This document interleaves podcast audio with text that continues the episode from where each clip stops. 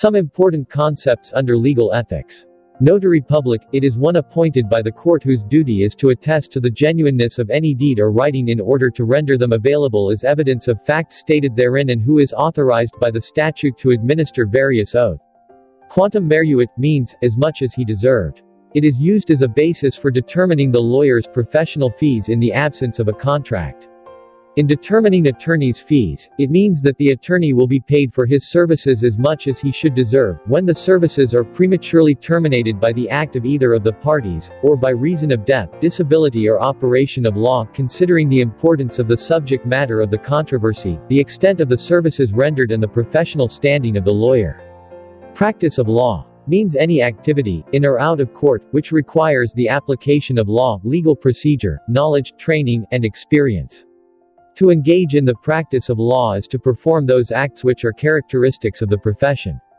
Generally, to practice law is to give notice or render any kind of service, which device or service required the use in any degree of legal knowledge or skill.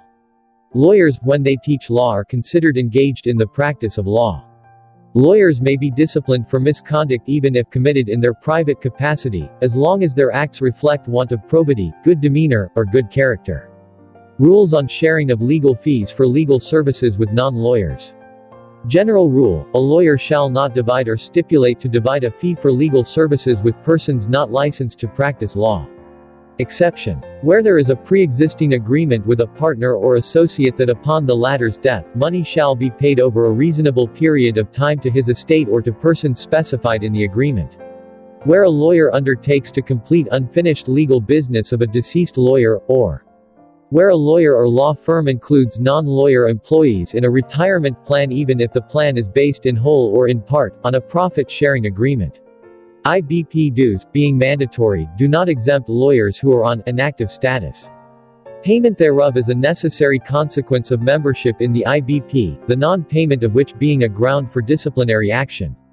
Requisites for the rule on privileged communication between an attorney and his client to apply. The legal advice must be sought from the attorney in his professional capacity. There exists an attorney-client relationship, or a prospective attorney-client relationship, and it is by reason of this relationship that the client made the communication, and the client made the communication in confidence. When rule on privileged communication not applicable. When there is consent or waiver of client. When the law requires disclosure. When disclosure is made to protect the lawyer's rights, i.e. to collect his fees or defend himself, his employees or associates or by judicial action, and when such communications are made in contemplation of a crime or the perpetuation of a fraud.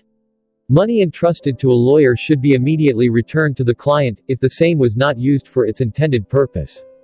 Money entrusted to a lawyer for a specific purpose, such as for the processing of transfer of land title, but not used for the purpose, should be immediately returned. A lawyer's failure to return upon demand the fund held by him on behalf of his client gives rise to the presumption that he has appropriated the same for his own use in violation of the trust reposed to him by his client. Exceptions to the rule that the negligence of the counsel binds his client where reckless or gross negligence of counsel deprives the client of due process of law. When its application will result in outright deprivation of the client's liberty or property, or where the interests of justice so require. Attorney's fees. Factors in determining the amount of fees paid to a lawyer. Contingency and certainty of compensation. Character of the employment, whether occasional and established. Customary charges for similar services and the schedule of fees of the IBP chapter to which he belongs. Amount involved in the controversy and the benefits resulting to the client from the service. Probability of losing other employment as a result of acceptance of the proffered case. Professional standing of the lawyer. Time spent and extent of the services rendered or required. Importance of subject matter. Novelty and difficulty of questions involved, and Skill demanded of a lawyer, the totality of the lawyer's experience provides him the skill and competence admired in lawyers. When quantum meruit applies, there is no express contract for payment of attorney's fees agreed upon between the lawyer and the client. When although there is a formal contract for attorney's fees, the fees stipulated are found unconscionable. When the contract for attorney's fees is void due to purely formal defects of execution. When for justifiable cause, the lawyer was not able to finish the case. When the lawyer and the client disregard the contract for fees. Grounds for disbarment or suspension of lawyer. Deceit. Malpractice or other gross misconduct in such office. Grossly immoral conduct. Conviction of a crime involving moral turpitude. Violation of oath of office. Willful disobedience of a lawful order of a superior court.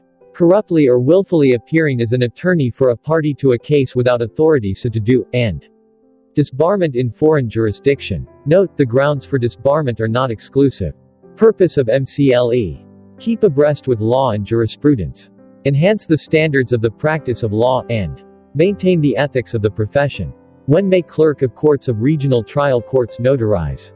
The notarial fees received in connection thereto shall be for the account of the judiciary, and they certify in said documents that there are no available notaries public within the territorial jurisdiction of the RTC where they are stationed.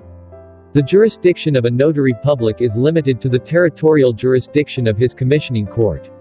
A person commissioned as a notary public may perform notarial acts in any place within the territorial jurisdiction of the commission court. Outline of the new Code of Judicial Conduct for the Philippine Judiciary, Bangalore Draft. Canon 1, Independence. Canon 2, Integrity. Canon 3, Impartiality. Canon 4, Propriety. Canon 5, Equality. Canon 6, Competence and Diligence. Bias and partiality of the judge must be proved by clear and convincing evidence. Bare allegations of bias and partiality are not enough in the absence of clear and convincing evidence to overcome the presumption that the judge will undertake his noble role to dispense justice according to law and evidence and without fear or favor. There should be clear and convincing evidence to prove the charge of bias and partiality.